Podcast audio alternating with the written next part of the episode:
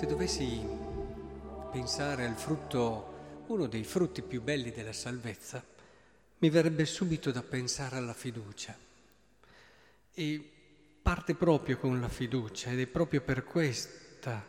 Proprio questa è la fiducia che abbiamo per mezzo di Cristo davanti a Dio. Non che da noi stessi siamo capaci di pensare qualcosa come proveniente da noi, ma la nostra capacità viene da Dio, il quale ci ha resi capaci di essere ministri di una nuova alleanza. È bello perché in questo discorso di Paolo si vede l'intrecciarsi profondo, ricco ed efficace di grazia di Dio e fiducia in Dio e fiducia nell'uomo, diciamo così.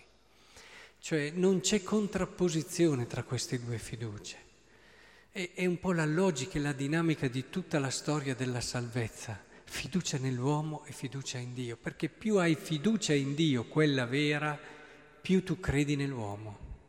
E più tu ti appassioni per l'uomo, entri in quella che è la sua vita e raccogli la sua fragilità, amandolo sempre di più, più tu avrai fiducia in Dio.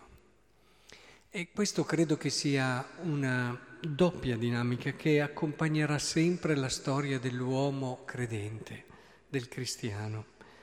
E penso che davvero è importante che riscopriamo, guardando l'uomo senza paura di dire ma dopo la grazia di Dio, ma perché se lo fai bene alla grazia di Dio ti apri. E così non abbiamo paura di guardare a Dio con il timore di dimenticarci dell'uomo.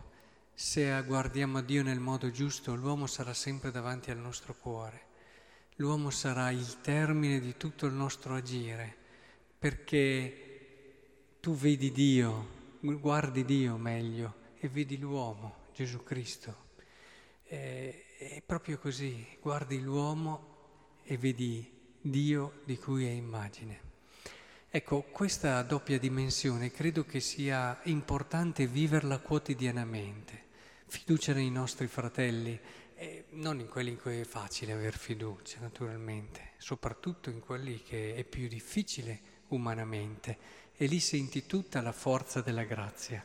E anche quello che ci viene detto in fondo nel Vangelo, che si parla della legge, dei profeti, credo che sono tante le cose, ma possiamo vederlo come conclusione di questa fiducia, l'importanza, tutti i comandamenti, se sono vissuti bene, lo spirito della legge è proprio questo, avere fiducia nel fratello, proprio perché hai fiducia in Dio.